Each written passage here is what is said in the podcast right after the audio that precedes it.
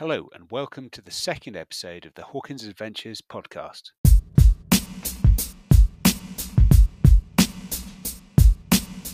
I'm Will Hawkins, and this podcast is all about outdoor fun and adventure.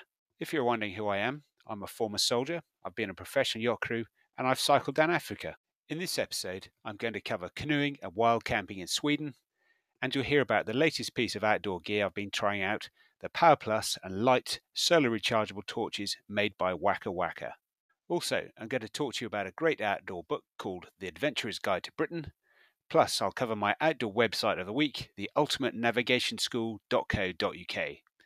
And to finish up, it's another adventure travelling memory about one moment cycling through the Sahara Desert in Algeria. Right, let's get on with it.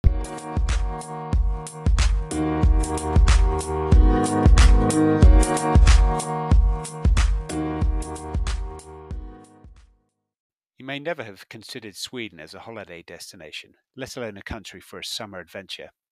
Yet my family and I have lasting memories of an adventure we had in Sweden, which included canoeing and wild camping in a nature reserve for five days. In the middle of Sweden, on the border with Norway, there's a nature reserve called the Rogen. It's 120,000 acres of low hills, long lakes, mountains, and rivers. It's packed with wildlife, including reindeer, beavers, eagles, ospreys, wolverines, and fish. The Rogen Nature Reserve is perfect for canoe holidays, which is what we decided to do. Penny, who's my wife, and I booked cheap flights to Stockholm Skavsta Airport for the four of us and packed a rucksack each in late July to set off. In Sweden, we picked up a small hire car and headed north, stopping for one night on our way up to a ski lodge near the small town Funäsdalen. The next day, we headed into Funäsdalen to buy supplies and to go to the outdoor shop where we'd booked canoes and the cooking equipment we couldn't carry on the flight. Soon enough, we were in their transit van with a canoe on a trailer behind being taken to the drop off point for our five day adventure. On the way, the driver said it was not a good idea to break a leg in the nature reserve. The nearest emergency helicopter was about four hours away, and that was before we would have got a message out of the place. At the drop off point, we then carried our canoes and equipment in five trips through the forest to the edge of the first lake. At the time, our children, Emily and Turby, were 13 and 11 respectively. That was old enough to help out, but not to carry a canoe between them. It was hard work on the rocky path and planks over the marshes, but it was worth it. The view of the lake was beautiful and the terrain was stunning. We pushed off into the lake and began paddling into the crystal clear water. The water is so clear here that you can drink it straight out of the lake, and we did. We needed it after the first carry or portage. A few kilometres later, and towards the end of the first lake, we decided to camp on a small island for the night. The island was about 50 metres long and about 20 metres wide, with a few small trees on it. We set up our tents and got our food on the go. The sunset that evening was stunning. It looked like the sky was on fire. It was only spoiled by the midges which came out from the trees. We had to don our head nets and cover up. Despite that, it was the only time we had a problem with them on the trip. The next morning, we broke camp and headed to the next portage point. We carried our canoes and gear along another rocky track to two boat sheds overlooking another picturesque freshwater lake. We paddled off and canoed through an area of small islands taking in the scenery. The four of us had not seen much wildlife, let alone other people by now, but we were soon to see signs of both. At the following portage, the track to the next setting off point was at the bottom of a steeper path. I decided to attempt pulling the canoes down a small waterfall instead by myself. I managed it, but it was harder than I imagined, and I nearly tipped out some of our equipment. We pushed off again and headed down on a river which led to Lake Rogen. On the way, we passed a beaver's lodge, but saw no dams. After a kilometre or so, we came to the lake and decided to head south to find a place to camp. We camped around a headland on a flat area near an inlet. Opposite were two fishermen who happened to be British. The four of us decided to stay here for two nights. It was a great spot. We swam in the lake, fished with no luck, and walked through the surrounding forest. Many of the fallen trees are thousands of years old. A little further north on the lake shore is a warden's hut where you can buy basic supplies and stay. We paddled up there on the second day and said hello to the warden, who is there for the summer. There are no roads to the hut, so supplies have to be bought in by other means. At night, we heard noises outside our tents. This turned out to be reindeer walking through our camp. It was wonderful waking up, poking our heads out of our tents to see the reindeer walking by. When it was time to leave, we made our way back the way we had come up the river. We had two more nights left in the nature reserve and camped on another small island for the first night. There we spotted an osprey. We paddled back up the same lakes and carried our canoes and gears back to the start point in the car park.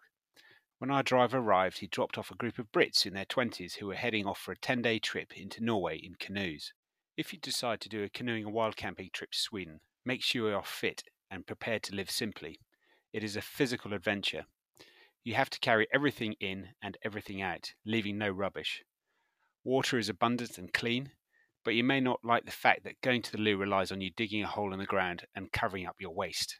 It was a great trip, and one which our children still talk about as one of the best holidays they've ever had. Nevertheless, after five days of wild camping, we were ready for a hot shower and sauna.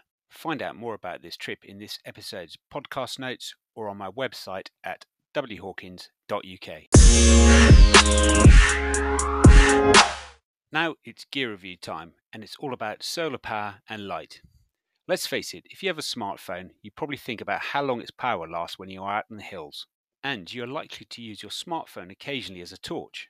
Either way, if you use your smartphone a lot during the day for navigation, taking photos, or videos, for example, you'll drain the power quickly. One solution is to carry a power bank to charge your smartphone, or you could take a torch with you when you go camping to see where you've dropped your smartphone and save its power. It's not expensive to buy batteries for torches. It's a challenge to keep your smartphone charged when you're out and about and unable to connect to the mains. Here's one solution. How about using solar energy to charge your smartphone or torches? You can do it with two solar powered torches from a Dutch company called Waka Waka. I have two of their torches, the aptly named Light and the Power Plus. The Waka Waka Light is about the size of a standard smartphone and weighs next to nothing, so you won't notice it in your backpack. It takes about 8 hours of sunshine to charge it and apparently lasts up to 40 hours on its dimmest setting. I've not tested that claim yet. When it's charging, a small green LED flashes to let you know it's working. On its front is a solar panel. On the back are two LED lights and a big rubberized power button. You press the button once to turn it on to its brightest setting, press it again for a dimmer setting, and keep doing that for a dimmer light until you eventually turn it off. To be honest, the Waka Waka light has not been good at holding its charge. I left it out to charge all day in the sun, only for it to run out within minutes. That's a shame because it promised to be so much more. The better of the two Waka Waka solar powered torches is the Power Plus. The Waka Waka Power Plus is a solar powered torch and a power bank. It's a little bigger, thicker, and heavier than the light, but it weighs less than my smartphone and is much better. I took the Power Plus away to Greece for two weeks and use it while travelling and sailing. I charge up my smartphone with it and use it as a lamp at night when playing cards. During the day, I strap the Power Plus to a stay on the boat to charge it up. I charged my smartphone from around 4% power to 80% with the Power Plus, which I had left in the sun for 6 hours. I've looped some cord through the slot on its top so I can now hang it easily on my backpack to charge during the day. Out of the two, the Waka Waka Power Plus is the best. It's more useful than Waka Waka Light and is more flexible in how you charge it. For anyone who spends time off grid, I'd recommend the Power Plus. It comes in yellow or black, and the retail price is 69.95 in euros. On Amazon UK, it's 59.99. You may find it cheaper elsewhere. My outdoor website of the week is all about navigation. Learning how to navigate across the ground is a vital outdoor skill. Learning how to interpret a map, appreciating time, distance, and direction are important components of navigation, but navigation can feel daunting to novices. In my army days, I used to get lost a lot, which my soldiers didn't appreciate. I got lost on exercise in Kenya and the UK alike, but I learnt the hard way and became a better navigator. I now enjoy it, and that's why I like the Ultimate Navigation School website. It's a charity which helps novices, hill walkers, and mountain rescue teams learn how to safely find their way around in the great outdoors. They run beginner to advanced level courses, night navigation courses, and courses using GPS or sat nav systems. Plus, they have the specialist courses for emergency services and the military. The Ultimate Navigation School runs their courses all over the UK from the Scottish borders down to Exmoor in the southwest. A weekend foundation course costs £175, accommodation is extra, and the school recommends a good place to stay near each course location where you'll get a special room rate. To find their website, type in ultimatenavigationschool.co.uk.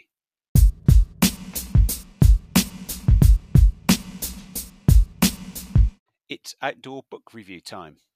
My book this episode is The Adventurer's Guide to Britain 150 Incredible Experiences on Land and Water by Jen and Sim Benson. If you need ideas for what and where to go for outdoor activities, this book is for you.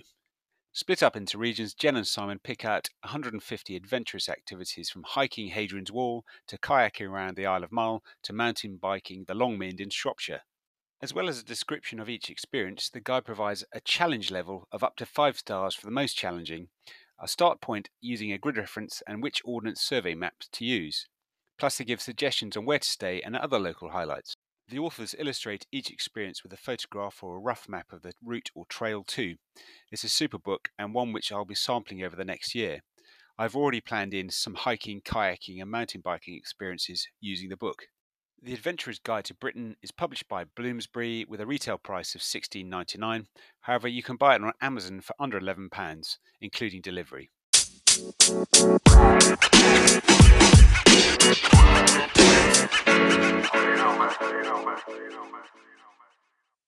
Here's my adventure memory for this episode. In late 1991, I was in the Sahara Desert with my brother Dan. We were in Tamanrasset, an oasis town in southern Algeria. We were getting ready to cross the bit of the desert where there was no road south to Niger, just a series of concrete posts marking the piece to the border. Dan and I had stayed for one night in a campsite in the town which was packed with fellow travellers. Some were in Land Rovers, others on motorbikes or in old army lorries. I was recovering from a stomach bug. After a couple of days, when I felt better, we decided to go on a tour out into the desert to the Hoggar Mountains. It was a rough track out there, and we bumped along in the four wheel drive vehicle out to a small settlement in the mountains. We'd heard there was a French priest living alone in the mountains. Our tour guides were taking him supplies. Dan and I arrived at the settlement where we went to a house which was to be our hostel for the night. We ate dinner and went to bed. The next morning, we got up before sunrise, had a light breakfast, and made our way up a hill behind us. It was perhaps the most memorable sunrise I have ever seen, and it was well worth the money to see it. At the top, the guide told us to find somewhere comfortable to sit and to wait for the sunrise. As the sun began to rise, we could see it behind the Hoggar Mountains to our front. It was spectacular. The colours which shone through were stunning. The mountains are barren and rocky, but they looked beautiful. A little later, we went to meet the priest. He was friendly and happy to see us. He showed us around his house, which was built into the side of the rocky hill. His house was simple, but clean and civilized. He made us welcome and told us a little about his life out there in the desert. Today, unfortunately, the Foreign Office advises against travelling to much of Algeria because of the threat of terrorism. We saw the beginnings of Islamic fundamentalism, witnessing some street protests. Later on in Niger, we met travellers who'd been held up in the desert by bandits and had everything but what they stood up stolen by them. Nevertheless, the Sahara and the Hoggar Mountains are an experience which I'll never forget.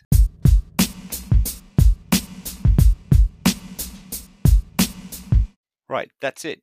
The end of the second episode of Hawkins Adventures. Look in the notes below to find links to the gear, book, and website I mentioned.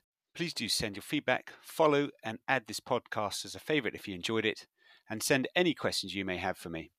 You can contact me through my website, whawkins.uk.